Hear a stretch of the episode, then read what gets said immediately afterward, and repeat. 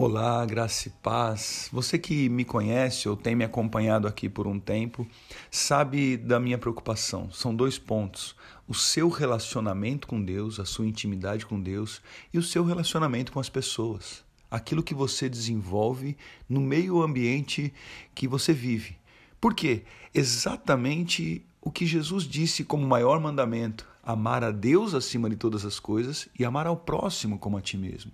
Isso deve ser a, a essência da nossa vida aqui. Como temos nos relacionado com Deus e como temos nos relacionado com as pessoas. Um bom relacionamento com Deus, uma vida de intimidade com Deus, uma vida de conhecer e prosseguir em conhecer o Senhor, faz com que você ame o próximo dando um bom testemunho, vivendo uma vida exemplar onde leve pessoas a conhecer o Senhor e, como diz na Sua palavra, temos este ministério, o ministério da reconciliação. Então, basicamente, nisso nós precisamos é, pautar o nosso dia a dia. E como você tem vivido?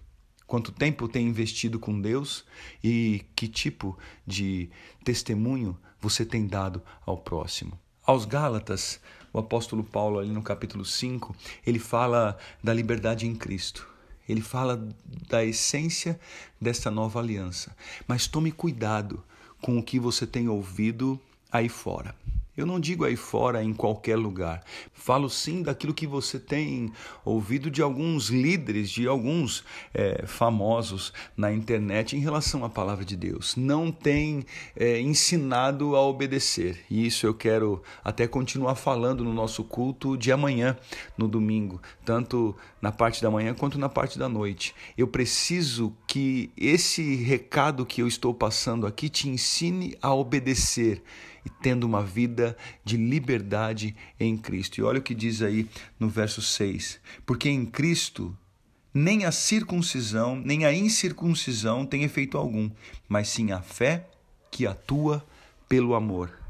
Olha que texto tremendo que desconstrói toda essa teologia de que nós não precisamos de transformação, não precisamos dar um bom testemunho, não depende de nós. Sim, a palavra de Deus diz que Jesus ele não considera a sua circuncisão e nem a sua incircuncisão. Essas coisas para ele não têm valor. O que tem valor para ele é a fé que atua, ou seja, que se manifesta pelo amor. E aí teríamos horas e dias para pautar isso. Como nós temos manifestado o nosso amor, como tem atuado o nosso amor através da fé em Jesus Cristo. Isso faz com que o teu comportamento seja completamente transformado. Isso faz com que suas palavras, suas reações, faz com que as pessoas ao seu redor enxerguem Cristo em você sejam atraídos por isso e sejam reconciliados com o Pai. Nós temos esta responsabilidade e eu oro para que a sua fé cada vez mais aumente por conhecê-lo. A fé vem pelo ouvir e o ouvir a palavra de Deus, a fé aumente e nisso o amor aumente e nisso seja mais manifesto o amor dele através de você mediante a sua fé e possamos viver numa família transformada, numa família salva, liberta, curada e em paz. Como Deus é maravilhoso. Amanhã nós temos culto às 10 horas da manhã na estância e às 18 horas na sede. Os cultos presenciais, às 18 horas, será transmitido pelo Facebook e pelo YouTube. Temos também o almoço né, na estância, a partir das 11h30, 11h40.